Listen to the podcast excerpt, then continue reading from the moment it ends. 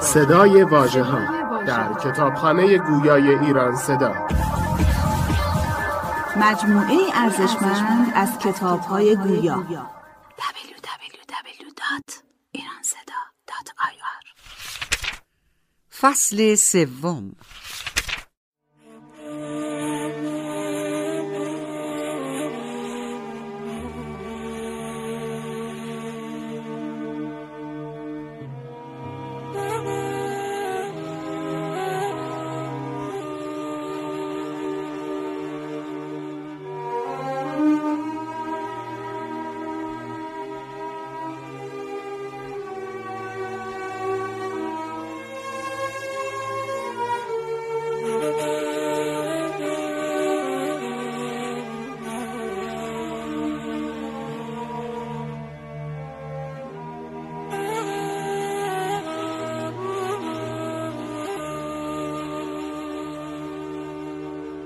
و این از یک نامه اوست درود بر وی در پاسخ به معاویه.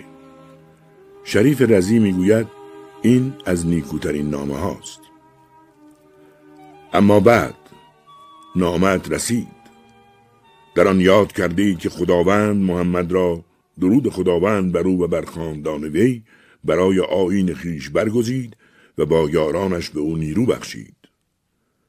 به راستی روزگار چه چیزهای شگرفی از تو را بر ما پوشانده بود. زیرا اکنون آغاز کرده ای تا از احسان خداوند بر ما و نعمت وجود پیامبرش که به ما داده است آگاهمان گردانی. با این کار چون کسی شده ای که خرما به حجر برد یا کسی که استاد تیراندازی خود را به مسابقه فراخواند. یادآوری کنم که خرما به حجر بردن مثلی در زبان عربی است درست مانند زیره به کرمان بردن در زبان فارسی.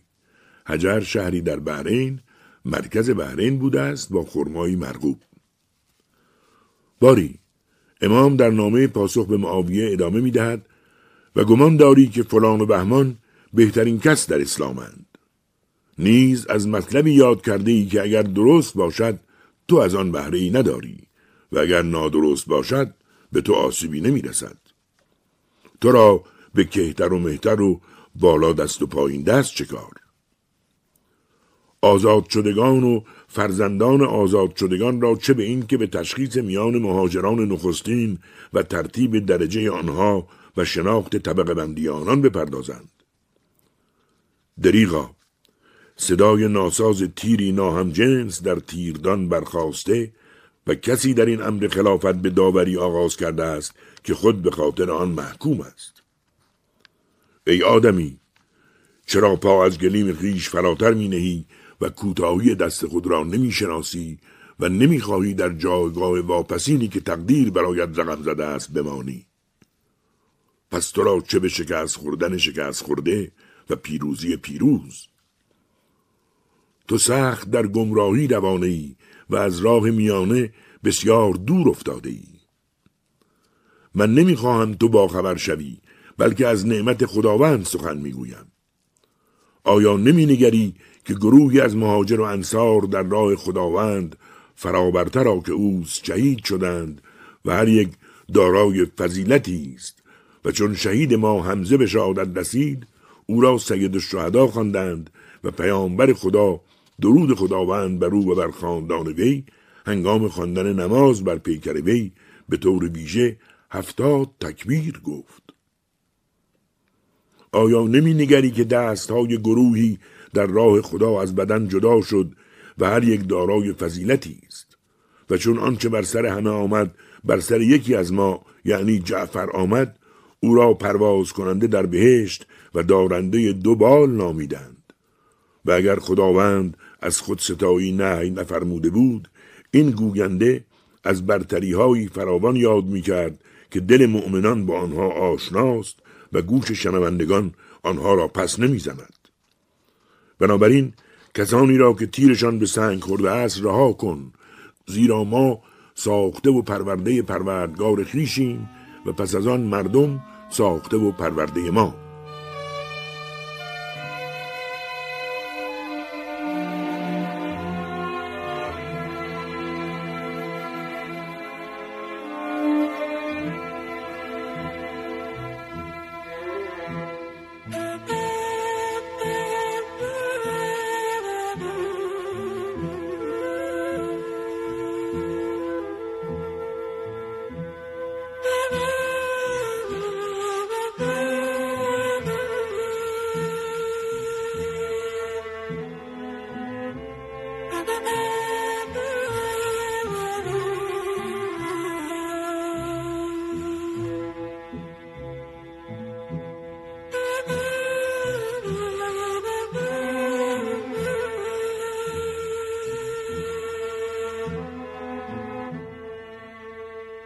عزت دیرینه ما و بخشندگی همیشگی ما به قوم تو معاویه ما را از آن باز نداشت که شما را با خود بیامیزیم. از این رو از شما زن گرفتیم و به شما زن دادیم. مانند هم شعن یکدیگر با آنکه شما در آن پایه نبودید. چگونه هم پایه ما می بودید در حالی که پیامبر از ماست و ابو جهل دروغنگار از شما؟ شیر خدا همزه از ماست و شیر سوگند خوردگان بر ضد حق اسد ابن عبدالعزا یا ابو سفیان و یا عتبت ابن ربیعه از شما. نیز دو سرور جوانان اهل بهشت حسن و حسین از ما هستند و کودکان دوزخی اولاد مروان از شما. و بهترین زنان جهان فاطمه از ماست و زن هیزمکش دوزخ ام جمیل دختر حرب و همسر ابولهب و امه خودت ای از شما. و بسیار برتری های دیگر که از ماست و رضایل که از شما. اسلام ما را همگان شنیدند و شرافت ما در زمان جاهلیت انکار ناکردنی است قرآن آنچه از حق ما را که پراکنده است در این گفته خداوند پاکا که اوست فراهم آورده. و خیشاوندان به یکدیگر در کتاب خداوند سزاوارترند. و در این آیه بیگمان نزدیکترین مردم به ابراهیم همان کسانند که از وی پیروی کردند و نیز این پیامبر و کسانی که ایمان آوردند و خداوند سرپرست مؤمنان است. بنابراین ما از یک سو برای خیشاوندی با پیامبر به جانشینی وی سزاوارتریم و از سوی دیگر برای اطاعت از وی. در روز سقیفه مهاجران در احتجاج با انصار با دلیل خیشاوندی با پیامبر درود خداوند بر او و بر خاندان وی بر آنها پیروز شدند. اگر پیروزی در خلافت به دلیل خیشاوندی با پیامبر باشد این حق ماست نه شما. و اگر به خیشاوندی با پیامبر وابسته نباشد ادعای انصار همچنان پابرجاست. پنداشته ای که من به همه خلفا رشک بردم و با همه آنان گردن کشی کردم. اگر هم این چنین است بازخواستان با تو نیست تا از تو عذر بخواهند. به قول شاعر این شکوه است که ننگش به تو باز نمیگردد. و گفته ای که مرا چون شطوری که مهار را از بینیش گذرانده باشند میکشاندند تا بیعت کنم. به خدا سوگند می‌خواستی دشنام دهی ستایش کردی و سر آن داشتی رسوا کنی ولی رسوا شدی. زیرا برای مسلمان تا زمانی که در دین خود دودلی و در یقین خیش تردید ندارد مظلوم بودن عیب نیست. روی اصلی من در این برهان با دیگری جز توست اما بخشی از آن را به اندازه که در سخن پیش آمد یاد کردم. سپس از کار من و عثمان یاد کرده ای و این حق توست که پاسخ بگیری زیرا خیشاوند اویی. کدام یک از من و تو با او بیشتر دشمن بود و راه های قتل او را به مردم نشان داد. آن کس که یاری خود را به او عرضه داشت ولی او از وی خواست که در جای خود بنشیند و دست از یاوری بردارد. یا آن کس که عثمان از وی یاری خواست اما وی سستی کرد و مرگ را به سوی وی راند تا آنکه سرنوشتش فرا رسید. ابدا چنان که تو نوشته ای نیست. سوگند به خداوند که گفت بیگمان خدا از میان شما کارشکنان جهاد را خوب می‌شناسد و نیز کسانی را که به برادران خیش می‌گویند به ما بپیوندید و جز اندکی در جنگ شرکت نمی کنند. پس من از خوردهی که بر عثمان به سبب بدعتهایش می گرفتم عذری نخواهم خواست و اگر ارشاد و راهنمایی من در نظر وی گناه بوده است باید بگویم بسا خیرخواها که ناحق مورد تهمت قرار می گیرد. من تا آنجا که می‌توانم جز اصلاح نظری ندارم و توفیق من جز با خداوند نیست. بر او توکل دارم و به سوی او باز میگردم. و یادآور شده ای که برای من و یارانم نزد خود جز شمشیر نداری. به راستی پس از گریاندن خنداندی. کی دیده ای که فرزندان عبدالمطلب به دشمنان خود پشت کنند و از شمشیر بهراسند به قول شاعر کمی درنگ کن تا حمل به عرصه کارزار برسد. به زودی کسی را که میجویی خود تو را خواهد جست و چیزی را که دور میپنداری به تو نزدیک خواهد شد. من با سپاهی انبوه از مهاجر و انصار و پیروان نیکوی آنان به سویت می شتابند. سپاهی که سخت هجوم می آورند و گرد و غبارشان به هوا برمیخیزد جامعه از مرگ بر تن دارند. دوست داشتنی ترین دیدار در نظر آنان دیدار پروردگار خیش است. فرزندان بدر و شمشیرهای هاشمی را با خود دارند و تو جای سرنیزه های آنان را به تن برادر و دایی و نیا و خاندان خیش می‌شناسی و آن سرنوشت از ستم پیشگان دور نیست.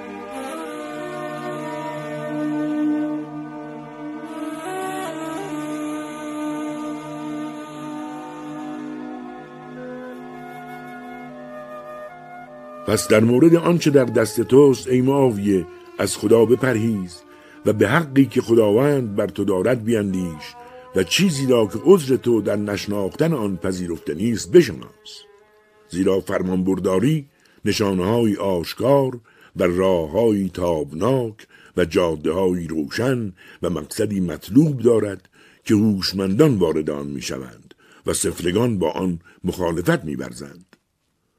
هر کس از آن روی بگرداند از حق منحرف می شود و ندانسته در گمراهی می افتد و خداوند نعمتش را دگرگون می کند و او را گرفتار نقمت خود می گرداند. پس خیش را دریاب خیش را دریاب زیرا خداوند راحت را روشن کرده و تا جایی که کارهایت به تو پایان گرفته است تو تا نهایت زیان و تا جایگاه کفر پیش رانده ای خواهش درون تو را به قلمرو شر و بدی درآورده و به گمراهی افکنده و به جایگاه های هلاکتبار وارد کرده و همه راه ها برای تو ناهموار شده است. زیرا تو گروهی بسیار از مردم را تباه کردی. با گمراهی خیش آنان را فریفتی و به امواج دریای فتنه خود افکندی. آنچنان که تیرگی آنان را فرا گرفت و شبه ها ایشان را به هر سو افکند و از سمت و سوی درست خود دور شدند و بر پاشنه خیش چرخیدند و به گذشته هایشان بازگشتند و بر فخر به حسب و افتخارهای جاهلیت تکیه کردند جز افرادی از اهل بینش که به سوی حق رجوع کردند همانها که پس از شناختن تو از تو جدا شدند و همیاری با تو را رها کردند و به پناه خدا گریختند زیرا آنان را بر مرکب چموش سوار و از راه راست منحرف کرده بودی. اما بعد دنیا سبب غافل شدن مردم از غیر آن یعنی معنویات است و دنیادار به چیزی از این جهان دست نمییابد مگر آنکه دروازه حرس و دلباختگی به دنیا را به روی وی میگشایند. دنیادار هیچگاه با آنچه در دنیا بدان رسیده از آنچه نرسیده بی نیاز نمی شود در حالی که سرانجام همه اینها جدا شدن از چیزهایی است که گرد آورده بود و باز شدن ریسمانهایی است که سخت تابیده بود. اگر از گذشته عبرت گرفته بودی آینده را نگه می داشتی بنابراین از روزی به پرهیز که در آن کسی شادی می کند که سرانجام کردارش را ستوده یافته است. و آن کس که افسارش به دست شیطان افتاده و نتوانسته از او باز ستاند پشیمان خواهد شد. پس ای معاویه در مورد خود از خدا پروا کن و افسار خود را از دست شیطان بکش زیرا دنیا از تو جدا و آخرت به تو نزدیک شده است. و سلام.